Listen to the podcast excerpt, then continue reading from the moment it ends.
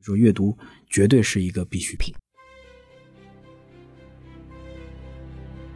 做书的人的困惑，最缺失的是培养大家对好玩的，尤其是那个体验的描述和推广。快速变化的、不确定的世界，需要我们去从不同的专业的视角去看变化的世界。常识是说，我们每个人最应该关心的、有着切身利益相关的东西，这就是教育。就是多样性，它是说，当这个市场有很多种的东西的时候，探讨人工智能的时候，总是会陷入到一个，它会不会是我的敌人？它会对我？其实没有一个人能够垄断什么是进步。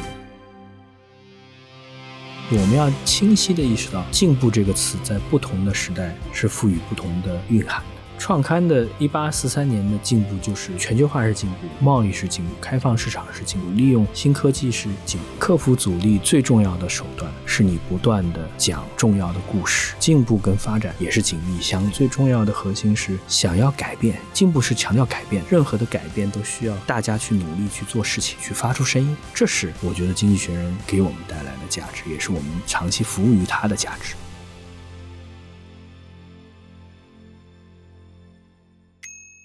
大家好，我是读库的编辑小红，欢迎收听《阅读的自由》系列节目。每期节目中呢，我们都将邀请一位对阅读这件事有着独特见解的嘉宾，来谈谈他个人的阅读的经历。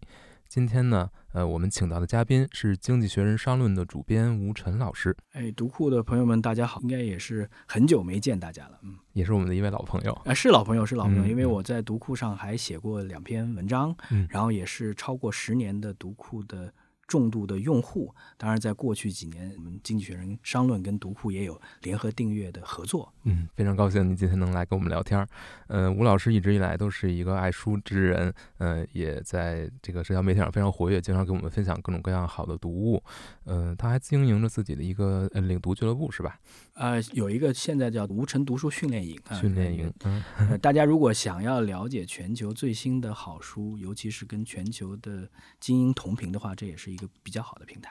嗯，那这期节目呢，主要就想请吴老师跟大家分享一下他自己的阅读的经历、自己的阅读趣味和阅读有关的故事，谈谈个人对于阅读这件事情的理解。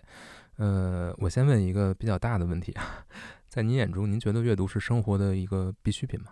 呃，阅读是一种习惯，我觉得不只是必需品了。那每天如果你没有一些新知的摄入，你会觉得缺一些东西。我自己的个人的这个观点就是，仍然有一些重要的刊物，无论是《经济学人》这样的杂志，还是像《纽约时报》这样的报纸，现在越来越示威，但是仍然是有一些刊物是值得大家每天或者每周去阅读的。所以说，新知的东西、新的新闻类的、解读类的需要。第二个，其实在全球而言，思想市场仍然是非常活跃的。也就是说，在非虚构这个领域，有大量的作者。这个作者其实是各个行业的专家或者是观察者，他们有很多的见地。一直讲过去这几年叫乌卡的世界，一个快速变化的、不确定的世界。这个时候，需要我们去从各个不同的产业、不同的专业的视角去看他们怎么去看变化的世界。第三个，其实。谈到个人的阅读会有很多，对吧？有人喜欢社科，有人喜欢历史，有人喜欢小说。那这样的这个领域，其实看一个社会的成熟的程度，看一个社会的丰富度，也就是看一个社会它到底大家都在读哪些多样性的书。所以说，阅读绝对是一个必需品。那您自己的阅读习惯呢？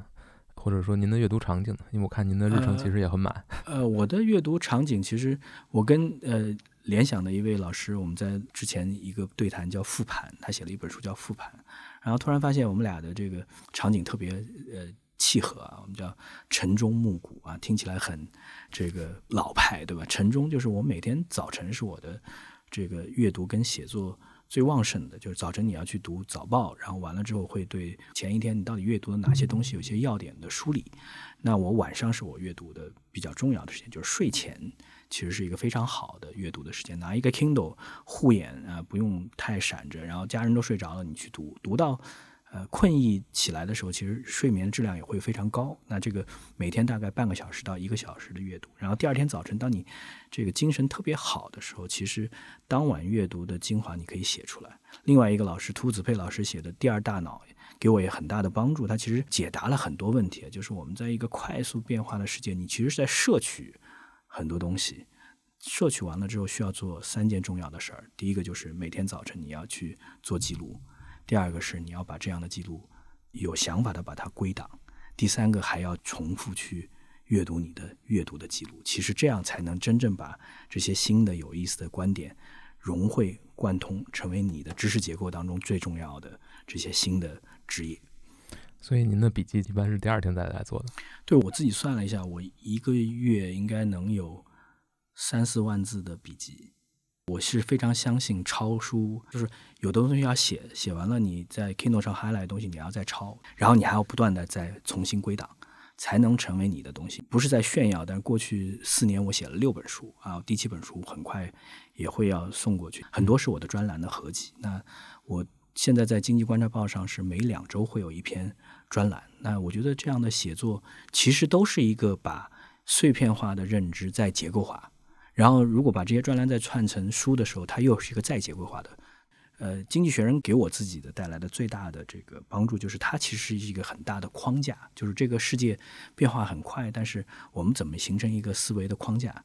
第二个，它推动大家去阅读的，其实最重要背后是好奇心，就是你一定是对很多领域新的东西你是有兴趣的，而且你要每周。需要有东西满足你的兴趣啊，就有新的这个不知道的啊，引发你思考的、挑战你思维的东西去冲击你。然后第三个，这些东西未来能不能成为你的一部分啊？你在分享的时候，无论是写作时候的分享，还是说在对我们的这个读书俱乐部的同学的分享，还是在外面的分享啊，你能不能展现出一个相对有结构的，帮助大家去梳理这个变化的一个框架？阅读是很重要，然后还有一点，当然就我觉得阅读最后分享是很重要。一个是你调用你的学习到的东西，有人讲说经济学人是谈资，对吧？那谈资是一个最简单让大家能够理解，就是哎，你总要有东西可以聊嘛。谈资的往上走一步，其实就是思想的交换，一加一应该是大于超大于二的。所以对您来说，嗯，阅读跟写作其实是一种彼此一个循环的过程，其实。呃，你可以这么讲，就是你在看很多作者的时候啊，就是尤其是国外的畅销书作家，他其实也在不断引用别人的东西，对吧？社科类的、商业类的非虚构是一个呃各种新的想法的重新组合跟重新演绎。真正牛的想法没有那么多，但是它可以不断被演绎嘛？就说啊，创新到底是什么？颠覆到底是什么？为什么我们要拥抱失败？哎，这都是大题目，每个人都可以用各种各样新的事例来演绎这个东西。但是它最后你会发现，它有三个非常重要的基石。第一个基石就是啊，我要对新的东西有好奇心；第二个基石就是我们都要去想面对不确定的世界、没有见过的世界，哎，我们的正常的态度是什么？第三个是不断在强调常识啊，这个常识，比如说。前两天我们在跟 K K 一起去聊聊他的那本《人生智慧》啊，你会发现他的常识跟《纳瓦尔宝典》里面的常识其实类似的啊。我们每个人最重要的一条要学会做复利，每天有小的习得，每年有正向的努力的结果，十年之后你会跟别人不一样。其实阅读也是一样，你只阅读了一天，其实 so what 对吧？但是你坚持了一年，你已经有一个小的这个积累了。如果你坚持十年，每年都有正向的结果，你其实是跟别人不一样的。连芒格都说过：“说啊，我世界上只有两种人，一种是读书的人，一种是不读书的人。”那我还有一个问题啊，沿着您刚才说的，嗯，不管是我们的同龄人，还是比我更年轻的一些刚刚进入职场的人。他们会觉得现在的生活和工作的压力其实都非常大，整个经济的大环境并不是特别好，大家在工作中呢，其实也都是非常辛苦的。那往往到家的时候，真的 就会处于一个精疲力尽的状态。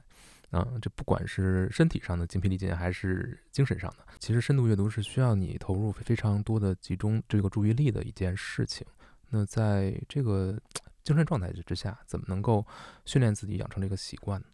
我觉得，呃，做任何事情都是一个取舍。每个人只有二十四个小时，对吧？但这个时候，呃，真正对于人最有价值的是三样东西。第一个东西是健身，对吧？我觉得，再九九六，你也一定要去健身房或者有一个很好的这个这个健身的习惯，这就是习惯养成，对吧？因为这个没有好的身体，其他东西都是免谈。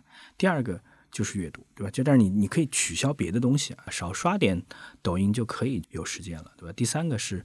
你一定要有一定的程度的反思，静下心来去思考。有的时候你会发现，在这个游泳的时候，因为游泳的时候你什么事都干不了，对吧？你其实，在那个呃一千米在往返的时候，哎，你尽可能的在想一些事情的时候，哎，会有很多新的东西出来。所以说，这三件事儿加在一起，其实一周可能二十个小时、十五个小时就够了。我相信大家没有忙到那个程度。如果是忙到那个程度，呃，没有时间做别的事情，那大家要去反思这个工作或这样的状态是不是对的，对？我觉得这个没有正确的答案，但我觉得就是每个人都要花出时间来。然后第二个说，呃，是不是要集中大量的精力？当然是，但是这样的消耗其实某种程度是给你会带来愉悦感的，就好像你去跟一个不跑马拉松的人去讲说跑马拉松会有愉悦感啊，他真的是会有愉悦感的。那这个愉悦感一定是你在不断的坚持，然后突破那个。障碍之后，对我来讲，阅读带来的愉悦感啊，第一方面，你会看到一些特别好的人生经验的总结，你就一句话，哎，你会觉得他对你有启示，这是一个。第二个，你会对新的变革看到有特别有意思的见解。比如说，我们最近在读一本书，这。Next Wave，呃，Co f 的刚写的一本书啊，就讲人工智能的未来，就提出来，就是我们在探讨人工智能的时候，在一七年开始，大家就讲说是啊，AGI 会不会到来，基点会不会到来，就是通用型的人工智能，有比人类更强的智能会不会到来？那到来之后，对你来讲又会有什么影响？那总是会陷入到一个，呃，他会不会是我的敌人啊？他会对我造成多大伤害？这样一件事儿。那他在这本书的主要的 thesis 就告诉你说，我们在担心 AGI 之前，我们要关注 ACI 是什么时候可以开始？Artificial Capable Intelligence 就是强人工智能，不仅仅是你去提一个问题，它给你一个答案，而是你提一个方向，提一个 open-ended question，你开放式的问题，它能把一件复杂的事情做出来。如果未来两三年人工智能可以做到这一点，那比如说，呃，ChatGPT 开始开放了做平台了，对吧？肯定有很多，看看小朋友的这个数学有一些难点啊，能不能看一看过去他的作业，然后帮我梳理一下难点，然后帮我们形成一个这个辅导他的计划。那这就很不一样了，不是说具体哪一个领域某道题怎么解，而是说，哎，你有没有一个对相对更复杂的问题，他能够提出一个跟人的老师一样的建议啊？这些其实就是。他会给你一个新的视角，让你去思考未来。也许这个是非常有意思的技术的方向啊，这是第二点。第三点，其实呃，我自己也很喜欢看历史书，对吧？我觉得看历史书，你在这个进化的过程当中，个人进化过程当中，你也会发现，从简单的中国历史的这个成王败寇，或者是精英视角，嗯，慢慢慢慢，你会更多关注说大历史的对当下的到底有些什么样的借鉴。对吧？就是说，人在环境当中做出什么样的选择，这个环境的背后的限制条件是什么啊？他的认知是什么？然后大环境的变化，他们在这个变化当中怎么去做啊？这些其实反过来会帮助你对当下貌似很混乱的这个这个局面有一些帮助，有一些梳理的帮助。所以说，我觉得其实读书真的是很有意思。当然，呃，纳瓦尔也讲过啊，就是说有人会担心说。啊，我不会选书啊，读了一本很烂的书怎么办？对吧？他的回答就是：你先读一百本书啊，读完了，你一定知道什么是好，什么是坏，最基本的好坏也开始有了。读完一百本书，一本书对你有用，你的进步已经是很大了。智慧票价。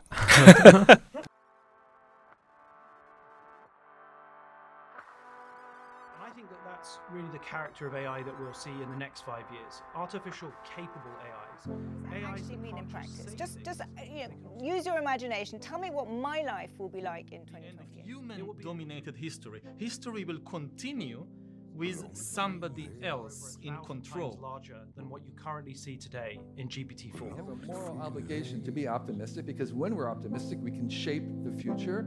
Lonely we can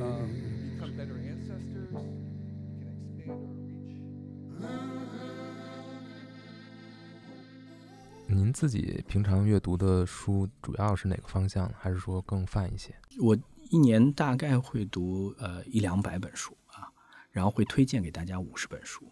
那好处是因为呃，现在在跟很多的作者对谈，所以说很多的出版社会把他们的这个书推荐过来。因为我觉得在国内挑战就是你其实没有一个特别好一站式说啊，这个好书在哪儿啊？经济学人商论是每周都会推一本书的啊。那我觉得就是这样的书单其实是很重要。全球的书的阅读，基本上各大平台推荐的一些书，海外有一些播客，他会好玩的书的这个作者啊，他会出来。呃，聊啊，那你听一听啊，这个作者现身说法，哎，你会觉得有意思。有些书你就不知道嘛，比如说有人这个讲这个拜登一本新的传记，拜登对吧？叫《The Last Politician》对吧？最后一个政客，哎，你会觉得哎，为什么会提这样的题目啊？就政治类的书，虽然呃读的不是特别多，但是因为特朗普上台之后。呃，有一系列关于白宫丑事儿的书啊，这些书都很好玩儿，你都是作弊上官，对吧？你就看看，哎，这个这个白宫这么小的空间里面窝里斗，所以说，哎，这回轮到拜登了，哎，有也会也有人会写啊，那哎，这本书你听他聊完这个 c e s a r 就很好听，就这书的利益就很好听。为什么是最后一个呢？因为其实，在拜登之前和未来，可能美国政坛会有很多非典型的政客。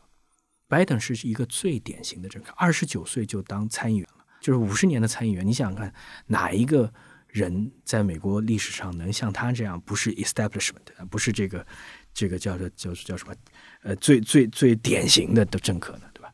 从从这个视角，所以说有的时候就是善用资源，有些很有意思的资源进来，你会看到。但是总体来讲，我的阅读的这个兴趣就是商业、科技、金融。新知，再加上历史和人文，对吧？历史人文是更个人的，嗯，前面几个其实是跟我们的工作有一定关系。但是当你真正深入去阅读的时候，你会发现其实很有意思，嗯嗯，既是您工作必须的一些内容的摄取，同时也算是您个人的兴趣，算算算也符合，嗯。那更个人的一点的呢？更个人有一段，就是曾经有一段时间特别喜欢。啊，历史类的书啊，你两年以前，我在我的前一本书一篇文章收到，就是王安石的呃诞辰一百周年啊。想象一下，两年以前是北宋会很火的，有一群人讲北宋，然后又有一群人讲北宋的，比如说王安石、苏东坡这些重要的人。我觉得那可能是中国这个通俗历史界，呃，也不能讲最后一次繁荣吧，就是它至少代表了。大家的一种新的想法，这个新的想法就是，我摆脱原先中国历史叙事当中北宋是最弱、最不值得提的、最这个不好的朝代，而是去思考说啊，可能在整个中国历史上，北宋是代表了一种可能性，而这种可能性没有坚持下来。这种可能性就是文官政治和制度建设达到一定程度。君主的开明和君主的节制达到一定程度，文官跟君主共治天下的这样的新的可能性，嫁接充分发展的市场经济，它会成什么？你想象一下，这是一千年前的中国，是经济发展最快的，相对人文最昌盛的，也是相对比较开放的。在全球，如果我们看北宋时代、南宋时代的。泉州那也是全球最重要的海港，就是它代表了一种可能性。我觉得这一类的史学是有意思的，但但这史学怎么去再向前走？这个完了之后呢，就是会变成是一个清宫戏很火，人人都写清宫；那北宋很火，人人都还写宋了，就又又回到一个不是去做反思，而是再去找一些更好玩的。可能这这反而不是我的兴趣所在了，兴趣所在还是历史为什么会是这样。比如说，我们专门跟另外一本这个很长的王安石的作者，上海的一位教授，我们做了一次直播，其实都在思考这个问题：就是在中国，其实改革是很难的，变革是很难的，对吧？就是任何一个你看历史上有成就的改革者、变革者，好像都没有特别特别好的这个结果，对吧？我们要去问为什么，然后再去问更具体的场景，在北宋那个时代，在王安石那个时代。它的推动的变革是什么？它到底有没有真正意义上的改革的突破？还是说它其实是没有的，对吧？如果这个改革是简单的富国强兵，这改革是很简单的让王权变得更强，对吧？宋神宗在后面推动，其实也背后他的想法是我的王权要更强，敛财的最重要点是我能支配的资源要更多。我支配资源更多的原因是因为我的武力不够强，我要建我更强的军队啊。那我建更强军队的结果，我是要去这个收复失地，是这套逻辑。等到宋徽宗的时候，这套逻辑他其实是对的，对他这么做都是这样，对吧？但是就是你要去思考的时候是为什么在中国的官僚体系当中，哪怕是一个改革者，在一千年前其实缺乏真正对经济的理解。就到底什么是经济？就商品经济，我们不讲资本主义，就商品经济，商人是做什么的？然后在这个过程，你说我们在在讲说宋是最早有纸币的，那他但是你不能简单说宋有纸币，宋就牛，对吧？或者宋的这个金融想法已经有突破了啊？但是如果说他做了纸币，但是他并没有理解，或者没有这个思想家、经济学家，或者那个那个时候不叫经济学，至少是这个呃知识分子，他去理解说啊，纸币背后。它应该有准备金，应该怎么样？不然就会滥发，就会通货。这些这些其实不是传统士大夫真正在意的，对吧？所以说，在这个时候，你就会发现，在王安石的整个变法的过程当中，他会用很多人，但这些人一定会走样，对吧？因为这些人他不是一个我们现在意义上的技术官僚啊，他很呃敛财的能力很强，但是就是说中国的判断可能更多的还是从。简单的操守啊，对吧？简单的这个你是清还是浊，而不是就是在那个时代还没有技术官僚产生的这个点。所以说我我我我是觉得说，我们在进化到一定程度的时候，其实你会希望说有更多的这种跨界。所以说去年我在跟陈志武老师再去聊他那本量化历史学的一个新的尝试。他是做金融学的教授啊，他要跟历史学的两家融合。那量化历史就是说我能不能用更多的数据啊，我能找到的过去的一千年前的数据，然后我对市场经济这件事儿啊，因为资本主义可能发展的很晚，但是市场经济其实两千年以前就有了。对市场经济做更多的研究，然后去理解说，到底是什么样的文化、什么样的制度建设会让市场经济发展的。更有意思，就你会问啊，为什么犹太人做生意？为什么阿拉伯人做生意？他去探访这个泉州的中国最早的。清真寺看到有海外的阿拉伯人，最后就死在泉州，然后葬下来，然后在墓碑上会写说他这个死是壮烈之死，对吧？就跟中国很不一样。中国我们一定是要落叶归根，但对他来讲啊，你是一个阿拉伯人，你到海外去经商，你在海外建立自己的家园，你去建清真寺，你死了你就是壮烈之死啊！这是什么样的一种文化在驱动，对吧？然后在这个过程当中，尤其是在远程贸易的时候，有很多风险的时候，信用是什么，对吧？就是它不不仅仅是钱。背后还是信用啊？为什么大家会把钱聚在一起，会投到这个项目里啊？这些是什么？我觉得这就是一些新的尝试，就它不是简单的说历史是故事，而是去思考历史为什么会是这样，还有哪些是我们文化传承当中可能值得去检讨的东西。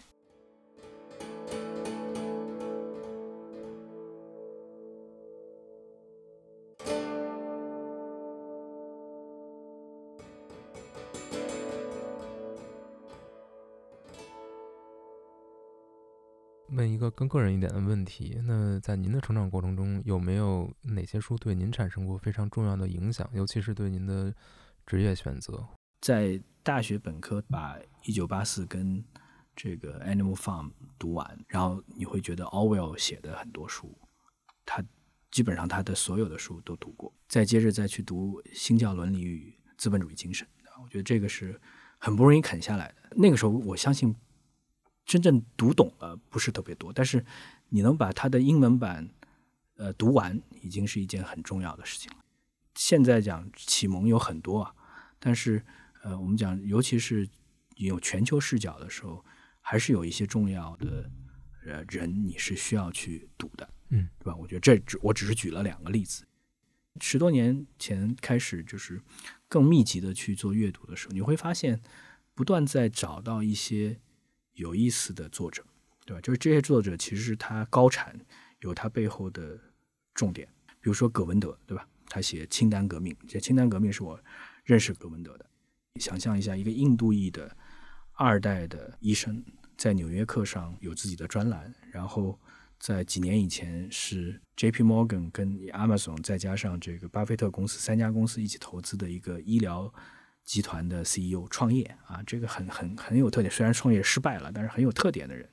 那他写清单革命，就是这其实是对于很多在做流程再造和更好的帮助企业去呃做团队管理非常好的经验。他是从这个呃飞行员到医生，对吧？就是大家都要通过清单来避免做错误。然后你再去读他的最好的告别，你会觉得很不一样啊，很个人的，对吧？因为他父亲得了癌症，那他就讲，在他父亲得癌症的这两年多时间，他重新对全美的医疗体系和我们对于死亡、对于临终关怀、对于疑难杂症，就癌症这样的病症的治疗啊，他都有新的思考，这就很有意思，对吧？我觉得我们要学习的就是一个，哎，我本来只是做一个医生，但是我医生在看到很多案例的时候，我就要去把它写出来。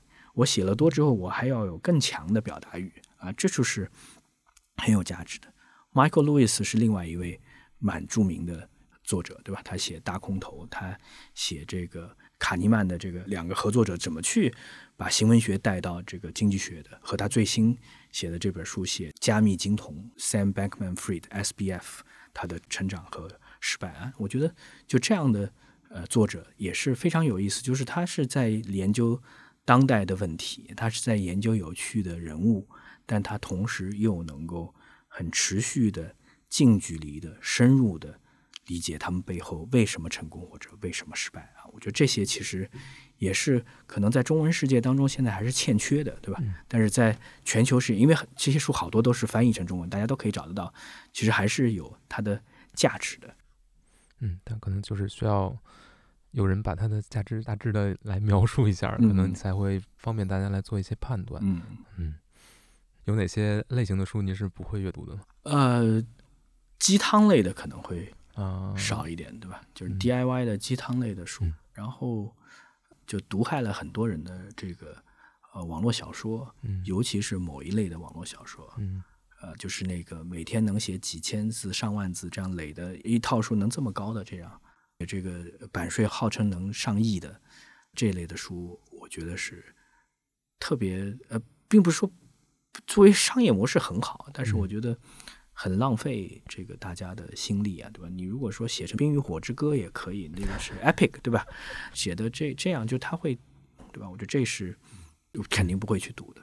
呃，反过来就是想在这个文学圈找到一些呃合适的、能愿意去阅读的新锐的小说，可能也不是那么容易。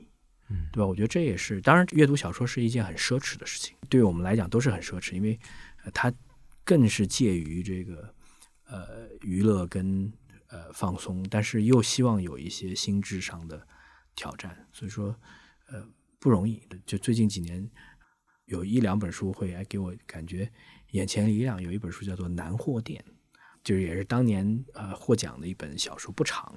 聚焦在这个浙江的一个解放前跟解放后都要去做南北货交易啊，这是这样的小的商人世家啊，他到底是怎么去演进的？哎，我觉得这种取法就很有意思，就是他帮你打开一个很有意思的世界，然后他又做足了功课，让你觉得哎，这个世界其实很真实，背后又能看到人的变化。哎，我觉得其实就是想找到这类的书不容易，就很少会读小说啊，但是。疫情期间，正好在上海我们被封着的时候，一个编辑推荐我去读《莫斯科绅士》，哎，我也觉得特别感同身受，因为讲说的这个绅士这个伯爵，他其实是被关了三十年，在一座酒店里面，对吧？我们当时被关着的时候，你会有这种感受，而且这个作者是特别有技巧，就是他会有一个加速的动作，再有一个减速的动作。加速动作就是第一天、第一周、第一个月。第一年啊，你你你在被关的时候，第一天你感受很深，第一周感受很深，第一个月你已经开始习惯了，第三个月你开始已经这个在在螺丝壳里面做道场了，第一年之后就很多年过去了，然后快到三十年之后，他又开始收回来，对吧？啊，最后一年，最后三个月，最后一个月，最后一周，最后一天，他怎么越狱的？我们不剧透，但是。就很有意思。就是他从结构上，他已经做得很精巧，就说明写写这本书的作者，这本书这作者是一个一个不务正业的呃银行家，一直想做小说家，但是呃不是那么成功。然后银行家都做到相对财务自由了。终于 all in 写小说就写写的特别好了啊，就是这样这样了。当然，在那个场景你会很有意思，但是就是因为小说的大家口味会更不一样，对吧？我觉得就是说，想要找到有意思的这个小说会难，所以说你不大会去读，因为你想 commit 你的时间去看一本小说，我觉得蛮不容易的。所以你会说，它是一个阅读小说是很奢侈、很奢侈的事情，对，很有意思的一个提法。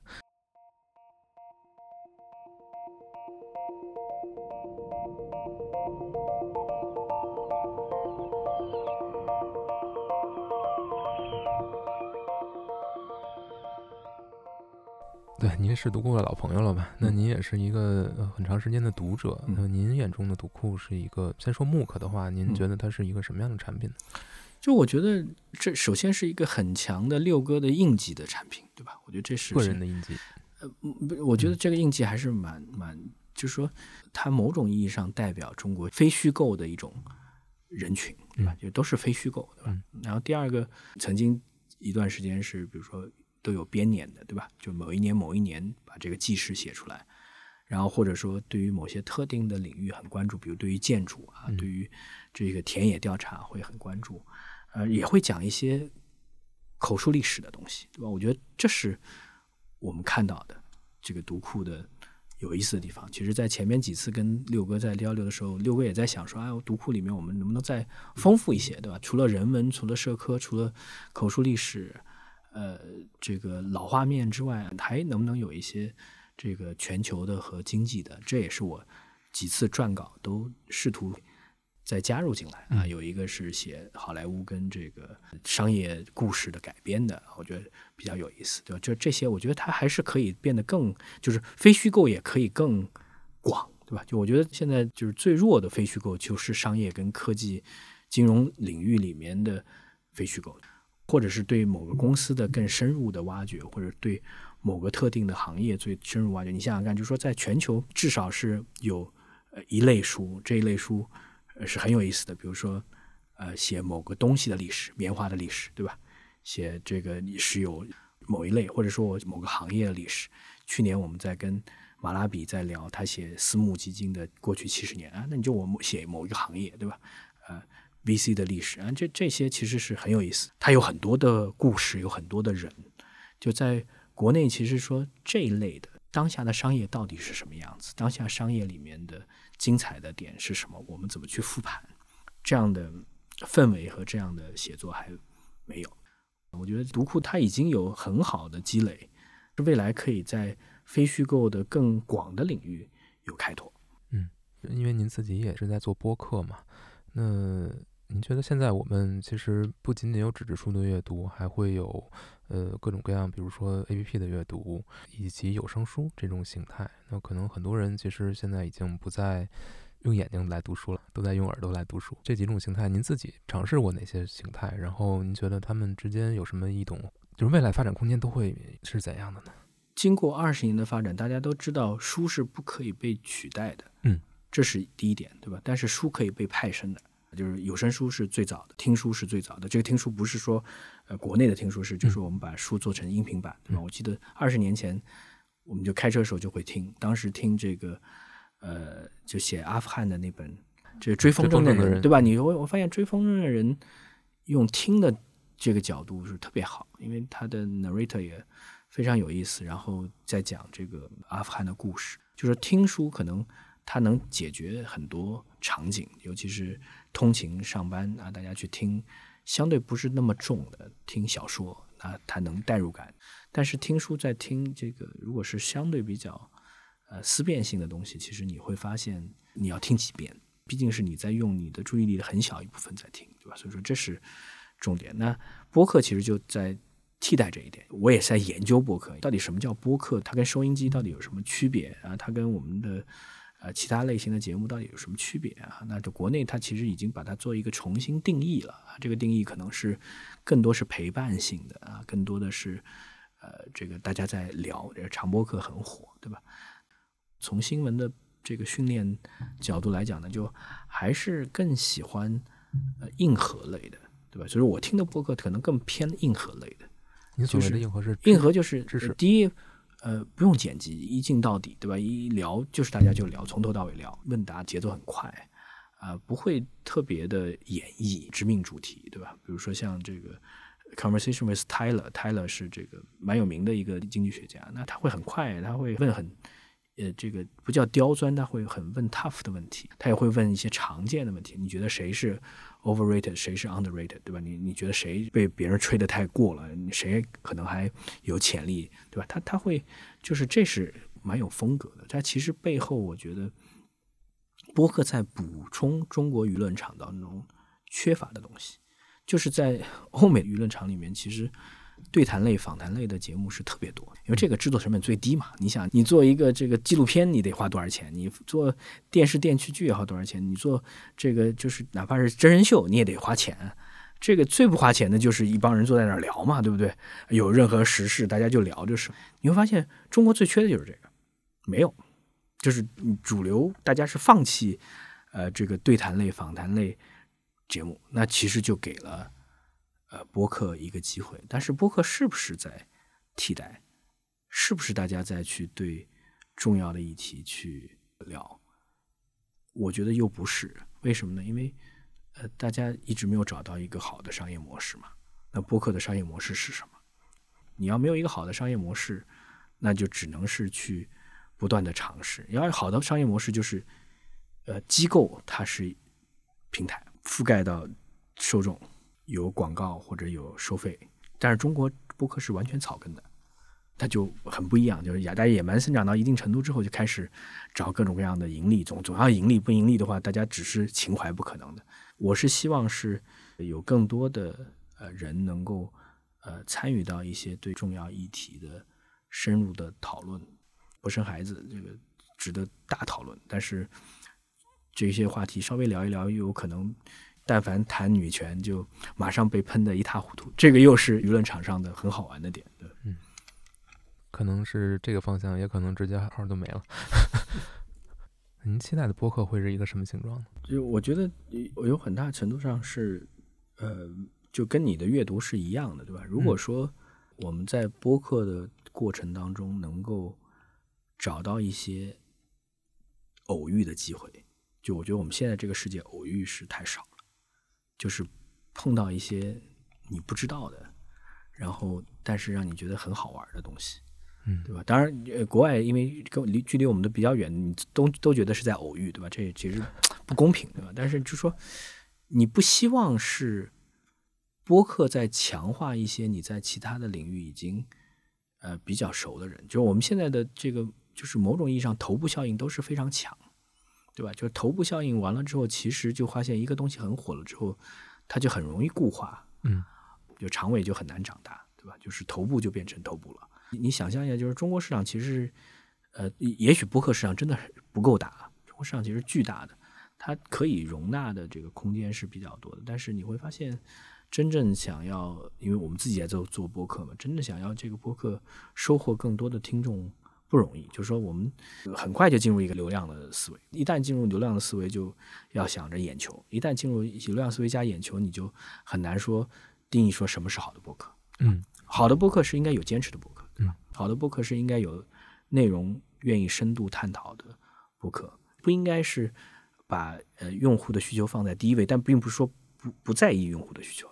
但是其实真正能做到这一点人会非常少，除非你真的是就是不差钱。所以说我我觉得现在应该是呃有没有金主爸爸愿意去做一个 trust，做一个这个基金，对吧？去孵化一些有意思的博客，而让大家这个没有这个经济压力的情况下，看能野蛮生长出什么东西来。我们在做书的时候，其实也会面临同样的问题，就是，呃，我们的选题是不是要很大的市场，是不是能够让一本书正常的运作下来，能够达到一定的效益，起码让呃同类型的书能够继续做下去。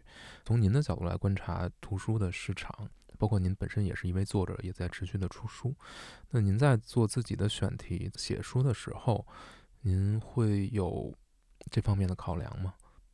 呃，应该没有，对，因为我觉得就是说，只是说这是你想要表达的东西，对吧？嗯所以说我很感激这个愿意出我的书的编辑室，因为老是帮不了他们挣钱，对吧？老是给他们压力不是特别好，所以说他们愿意，他们需要的站台我们都要充分的参与，对吧？因为不容易，就你讲的困惑也是在我们在做这个《经济学人》商论同样的困惑，就是找到真正觉得有需要的，就是我的需要是不断的有知识上的刺激，不断有一个学习的驱动，对吧？我们讲终身学习这件事儿，就这个语境是不是在中国这个词被卷了之后就不是一个好词，对吧？大家觉得我我但凡有别的时间或者有别的出路，我我都不应该去学习，对不对？我对吧？学习就是为了考试，对吧？考试就为了分层，对吧？它其实是没有这一层的驱动，对吧就说没有说我是呃这个引着，就是在在在在知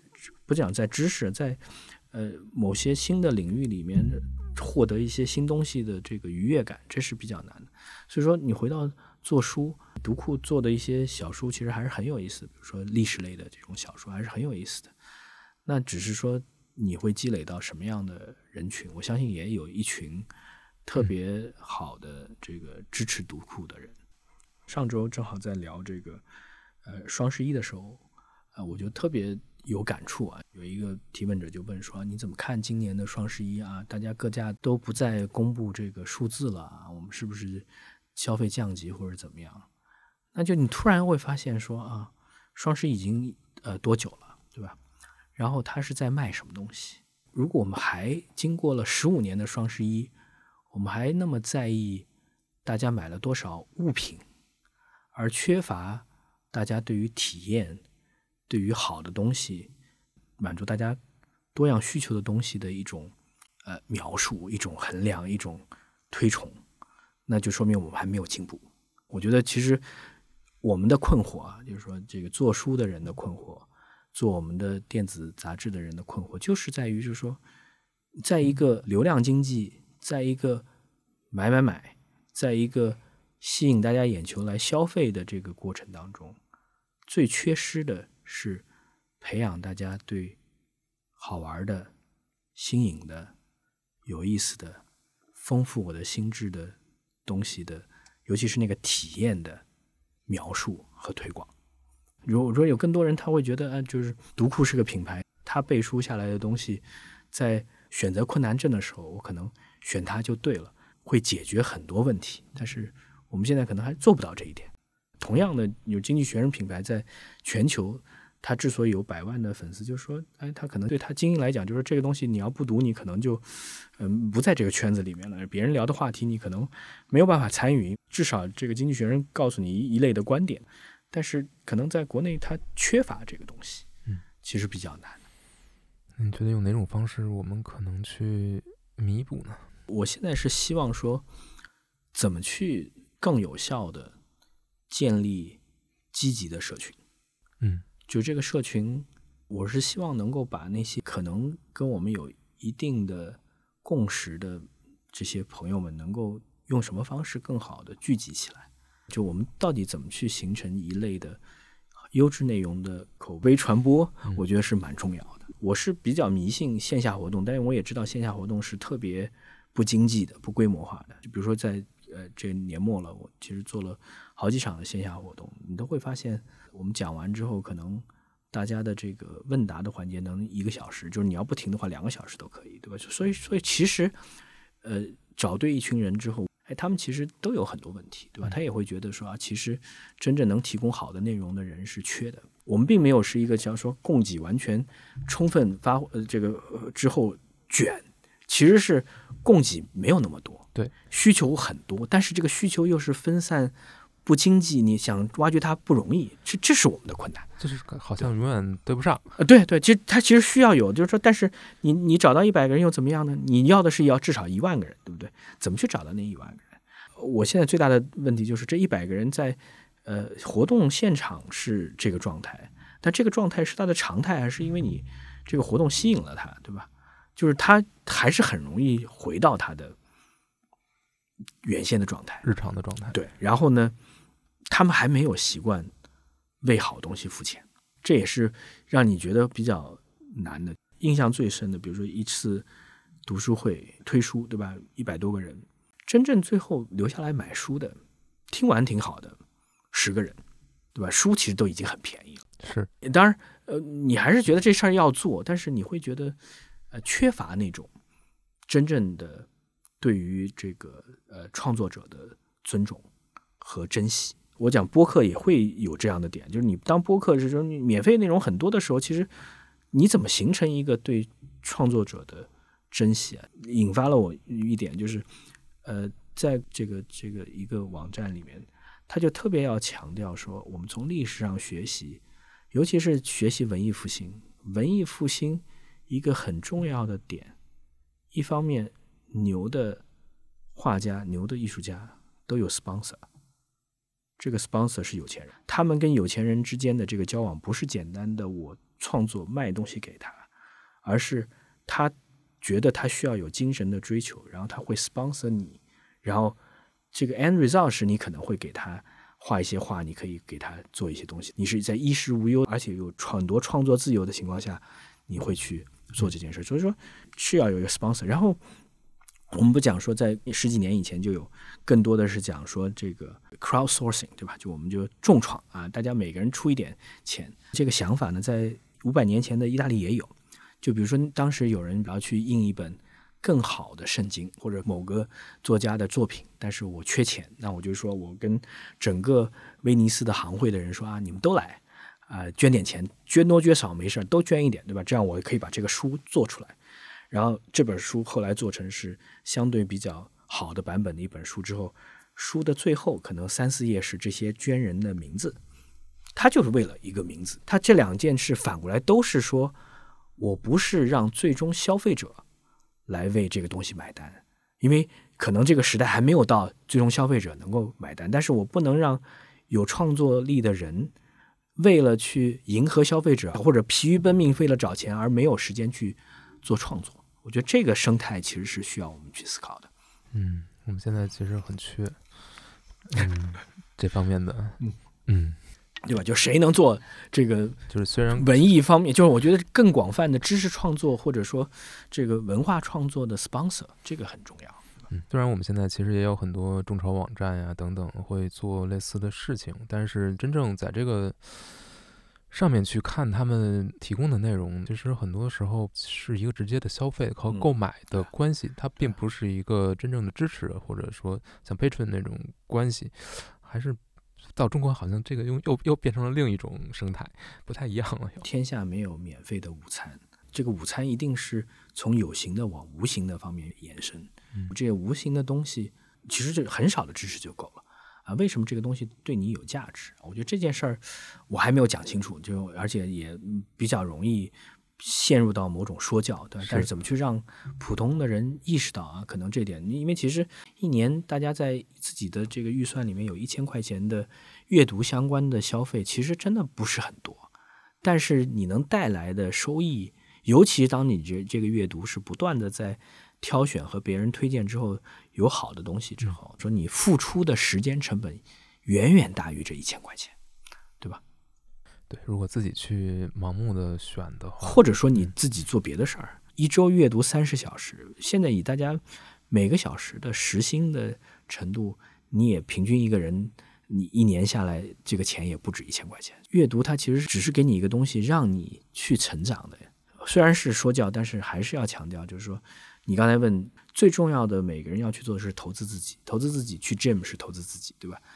阅读是投资自己，找到。有意思的，像读库这样的平台，像经济学人这样有全球化视野的平台，是投资自己的一部分。你跟着他去读，其实减少你很多筛选的成本，并不是说所有都是好的。我们但对吧？得到好东西的几率是非常高的，又节约你的时间。其实读库之前也出过一本书，叫做《讣告》。嗯，那这本书里面的内容都是从经济学人呃这个上面来摘取的。嗯。那这个问题就比较奇怪啊，就是如果请您给自己写一份讣告的话，您希望内容是什么？最近跟读库真正的商业的合作的结缘也是因为讣告哦。我们知道读库出了讣告，我才会跟六哥联系下来。我们后来也跟我们的讣告的编辑安罗，我们做了一个深度的访谈，他也是做了很长时间这个讣告，尤其是这个把名人的讣告和非名人的讣告，尤其是过去这五六年，它其实也在做转变。虽然说这个收录的讣告其实是截止到两千零几年，就是最新的讣告还没有收进来，但是你会发现它已经在做变化了。就是我们不仅仅是呃政要、名爵、呃商业大佬，我们也要做一些普通人。呃，虽然是 insignificant，但是仍然他们的生命的当中的一些记忆是有价值的啊。举一个最简单的例子啊，这个例子不一定呃合适啊，那就讲说枪毙格瓦拉的那位士兵去世之后，我们的讣告编辑就写了一个他的讣告。你想象一下，一个被要求去枪杀这个格瓦拉这么有名的人，后面这半辈子他到底怎么过的？怎么隐姓埋名去过的？然后当他意识到他杀的是这样一个人，他的心里到底是什么样子？我觉得这是非常有意思的视角。写自己的讣告没有那么大的意义啊，因为能写讣告的人，其实都是你生命当中应该有一些给大家有价值的，对吧？那当然，每个人应该致力于的是这个价值是正向的，而不是说你正好是某个历史的见证者，就像我们前面讲的。很不幸，对吧？你然后，但是也也能历史上留有一个名声。他会去积极的，就是这个讣告的编辑会积极去看。其实你能看到的是三个重要的视角。第一个，你要准备很多东西嘛，所有的名人政要都要准备啊。最新的有一本书讲这个默多克家族的这个。呃，狗血的，因为默多克跟《Succession》这个剧是很相似嘛。有人讲说，《继承之战》就是默多克家族的某些表演。但是这个作者最精彩的就是他开篇的一段，他写了默多克的讣告，他就用大概五页纸把默多克写完，只是说最后留下来，就跟所有做讣告编辑的人一样，几月几日默多克因为什么去世，哎，把这段空下来，剩下全都写好写完了。因为他的意思是说，默多克其实未来你个人而言已经没有什么东西可以再写的了，再写最多就是你可能交班不利，整个公司出巨大的问题啊。我觉得这是一类，对吧？第二类其实讣告的编辑会积极去看有些什么样的在特定环境当中去世的人，对吧？比如说在俄乌战争当中，在空袭当中去世的芭蕾舞的演员，那这个时候他会要表达某种东西，他其实更多是借这个。人的夭折的经历去表达一种感情，那这个时候你就要去找他的生活当中有哪些小的，但是又有代表性的片段，把它摘取出来。就他的工作现在变得越来越。也不能叫越来越容易，其实会越来越繁重。也许未来这个人工智能会带来很多的帮助。就是你要去看他的社交媒体，对吧？他的时间线，他到底做了些什么啊？看他的推特账户上有些什么的表达，对吧？我觉得这些都是这个人未来的。如果有人要写你的讣告，你在 你在数字空间里面留下来的这些，其实是可能这个讣告编辑会最花时间去挖掘的。那最后还是要。回过来，就是他写这样的历史是个人的历史，是一个时间段的历史，是一个历史的片段。它背后仍然代表了他觉得什么是好的世界，什么是不好的世界，什么是进步，什么是落后。他还是有一个价值判断。嗯，我在看到《经济学人》的介绍的时候，他有一句话是作为自己的宗旨。是在推动前行的智慧与阻碍进步的胆怯无知进行激烈斗争时参与其中。您觉得您现在在做的这件事情，嗯，您的所从事的这份职业，您对这句话是有什么样的理解？呃，经济学人其实最重要的是他的两点，对吧？就是这句话里面没有讲的是他对于全球化的拥抱。嗯，就他是一八四三年创刊的时候，其实就在推动全球化。当年。英国要讨论叫谷物法案 （Corn Law），那谷物法案就是说我在全球去推销我的工业品，那我的市场对于全球，尤其是各个殖民地的农产品是开放还是不开放？我觉得这个时候，经济学人就旗帜鲜明的说，我们不能双标，对吧？如果说我的立国之本是商业贸易立国，是全球化开放市场立国，那你对自己的市场也要开放，才能够。不是被别人认为你是 hypocrisy，对吧？你是这个双标的人，你是这个虚伪的人啊！我觉得这是他非常重要的一个点。那这个背后就会是对于进步的解读了。嗯，就我们要清晰的意识到，进步这个词在不同的时代是赋予不同的蕴含的，对吧？比如说在创刊的一八四三年的进步就是全球化是进步，贸易是进步，开放市场是进步，利用新科技是进步，对吧？那慢慢慢到一一百年之后，那进步变成是可能平等是进步，平权是进步，减少贫富差距是进步。那现在可能更多的又是强调，比如说应对气候变暖是进步啊，我们有长期主义思维是进步，给更人更多的机会，公平是进步，对吧？然后。呃，这个 Me Too 是进步啊，我觉得这些其实它是不断在变的，所以说你其实没有一个人能够垄断什么是进步。但是这句话里面最重要的核心是，想要改变，进步是强调改变的，想要改变，需要克服很多的阻力了。克服阻力的最重要的手段，是你不断的讲重要的故事，去分析为什么你觉得这样的东西对，而那样的东西是已经阻碍了。我们的发展了，所以说进步跟发展也是紧密相连的。广义的进步的概念，其实是我觉得在中国来讲是有更多可以去思考的。就第一个就是我们怎么去让更多的人拥有常识，这是非常重要的，对吧？这个常识就是我们每一天的舆论场不可能只是因为一个事件而主导，这是非常识的，对吧？常识是说我们每个人最应该关心的。是跟我们每个人有着切身利益相关的东西，这就是教育、医疗、养老、社区、环境，而这件事儿是每个人都应该有发言权的。如果这件事儿是别人赏赐给你的，那你仍然没有常识。你我们讲的这个东西，就这个进步，就它不是讲一个宏大叙事啊，我要怎么样，对吧？我们讲的就是非常简单的，当一个社会。完成了物质上的从零到一，对吧？我们完成了从没有房、没有车到越来越多的人可以有车，啊，房子还有很多问题要解决，但是住房用率还也是很高的。当你完完成了这个之后，其实已经有巨大的基础，而且你每年有一千万的大学毕业生，不会再有文盲，不会再有这个学历上、学识上的差别的时候，其实进步就是，哎，我们未来。所要的是怎么样的平等啊，对吧？这个平等，呃，可能是完全均等的平等，可能是机会的平等，可能是对于那些困难的人，呃，给他更多的呵护，让他有机会，呃，成为他有可能成为的人的这种平等。呃，你对福利和社会安全网啊这些东西，我们到底需要什么？用经济学的视角去算啊，任何东西都有成本的，大家都算算得过来，算不过来。这些东西其实是。关于进步的一个更广泛的讨论，如果缺乏这样的讨论，大家就觉得反正我只能靠躺平和这个逃避来应对的话，那其实呃我们就很难讲说你是在参与到进步跟落后之间的这个这个搏斗了嘛？某种意义上，就说呃我们可以对进步有完全不同的价值认同，但是我们要很清晰的知道说做任何的改变都需要。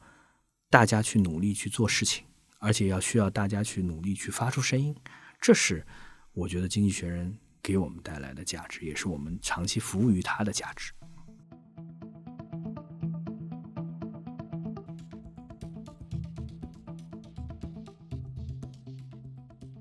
刚才您谈到全球化，那我们现在面临的是一个其实有一点逆全球化的一个过程。嗯，在这个历史环境之下，我们个人应该怎么应对呢？呃呃不，我觉得即使是逆全球化，你仍然是一个全球互联互通的时代，对吧？就是我们讲说，任何一个中国的年轻人，只要你有想法，你其实是不会陷入到某种信息的茧房而不能自拔，对吧？但是如果你没有自己的动作，有很容易会陷入到。我觉得全球都是有各种各样的信息的茧房，就是说无形的墙其实是在不断的在。升起来，但是克服无情墙的梯子永远在，对？我觉得这个时候就是大家要去主动去做行动了。你说全球化，我们也并不讲说全球化都是好的，对吧？就是对于全球化，当你去过美国的袖带，你会觉得啊，为什么这些原先这个一代人以前高中毕业只要努力工作都能完成美国梦的人啊，现在想通过自己的努力就没有办法过上好日子了啊？他们总要有人做替罪羊，对吧？那你再去跑到这个。呃美国的普通大学毕业的毕业生啊，学贷背了一屁股，这个过去这二十年大学的这个学费翻了一番，对吧？但是哎，收入没什么增长啊，你会发现不是一毕业就失业，一毕业有工作，但是要还一屁股债，然后就发现这个职场上好的机会除了在金融业和在硅谷创业这个，或者说你高技术之外，剩下的其实职位都，呃，工资收入都是停滞的啊，那你又会觉得有挑战。所以说我相信每个人站在各自的立场上，都会对全球化，尤其是这个呃各种各样的互联互通，它会有它的保留态度。但是我觉得站在中国的视角，我们讲一直讲全球化，呃，商品的全球化、贸易的全球化、金融的全球化和思想的全球化，第四点是最重要的。对吧？前三点中国已经是走在全世界，就是至少商品跟贸易，我们已经是可以叫独步全球了。没有贸易壁垒，我相信中国制造的东西一定是可以占领很多市场的。但是金融的全球化很重要，对吧？这是我们还没有真正彻底改变的。思想的全球化，就是某种意义上的思想的交流是非常重要的。就我们去看历史，呃，在文艺复兴时代。甚至在文艺复兴之前，他首先做到的是当时叫 Republic of Letters，对吧？就是有一群这个分布在各个小邦里面的知识人，他们可以通过拉丁语的方式交流，他们形成了一个思想交流跟碰撞的点。英国的 Royal Society，对吧？一九六一一六六几年就成立了。那 Royal Society。它的这个最重要的点就是，我让任何有想法的人都可以在这里找到一群非常有意思的听众。就是你是探险家，你是到各个地方，你你干嘛，你都可以到 Royal Society 来告诉我。他特别鼓励新的东西的分享，全球的新的东西的分享。我觉得这是重要的，对吧？当我们完成了物质上的满足之后，我们需要追求的是精神上的丰富跟多样性。对吧？这个时候你如果是陷入到某种茧房，就很可惜了。所以说，我是从这个视角上去看，就是全球仍然有很多跟我们不一样，但是很好玩的东西，嗯，值得我们去了解、学习、借鉴。这个这个偶遇经验都可以，对吧？今天聊的过程当中，其实经常会谈到一个词，就是多样性。其实对于我们做出版，很大一部分就是在试图去丰富这种多样性，让大家读到更多不一样的东西。那对于做传媒的话，其实是个更多信息和思想的多样性。那对于阅读本身来说，你对于读者，对于您自己来做阅读的时候，如何去保持选择阅读的书本身有更多的主题、更多的范，就是范围会更广一些？我觉得这是需要花时间去挑战，就是说，你有足够多元的信息推荐的渠道，嗯，这是保证多样性。第二个，你也是愿意去尝试，呃，寻找一些这个新的东西。然后反过来，我觉得大家对于多样性有更深刻的理解，就是说，我们在过去二三十年形成的更多是一个效率优先的思维。那这个效率优先的思维，就是我总会觉得有做得更快、更好，弯道超车、抄作业。啊，优化最佳实践啊，这是我觉得至少在一九年以前是推动中国经济发展的，对吧？就是因为当你未来已经很明晰啊，别人是我的榜样的时候，我要做的就是，哎，我可能把这个发展的阶段发的最快的时间完成。但我们这个已经完成了，或者说至少，那下面再向前就是要转换思维，就是一个多样性的思维了。就很多人对于进化的理解是。物竞天择，强调的是竞争这一面，但是进化的很重要的一点，它是多样性。就是多样性，它就不是说，呃，这个最强的那个能胜，而是说，当这个市场有很多种的东西的时候，环境变了之后，哎，你整个物种不会灭绝啊！我我我占领了不同的形态啊，这个环境变的时候，可能我这边就有机会了。就多样性的机会，就是说，比如说我们以图书市场为主啊。读库一直在坚持，但等到这个中国的读者的成熟度，或者说更多人发觉我有这个需求的时候啊，你的坚持下来的东西一下子就有机会成为爆款了。当然，用爆款这个词不一定合适啊，但是这是我觉得是重要性。就反过来，对于我们讲阅读的多样性也是一样。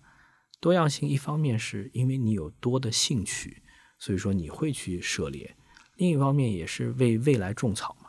啊，你说不准哪一个领域未来突然火起来了。但是这个时候，你如果已经做了一些初步的研究啊，你对它有一个简单的价值判断，你会知道说这个是一个真正有潜力的，还是说这是人云亦云的一个所谓的假的爆款。那这个时候对你去做选择，未来的选择会更有帮助。今天呃，非常感谢吴老师今天给我们的分享，分享了很多好书、好的作者以及非常多的信息源，这个我觉得还挺重要的。还是必须要在上线上也必须要打 call，就《经济学人》商论跟读库的联合订阅是正在进行当中。我们刚才聊了很多，就是说觉得这两个品牌和这两个品牌旗下的内容都是值得大家去阅读的，两者一起去绑定，可能对于大家来讲获得感会更强。嗯，谢谢吴老师，谢谢谢谢。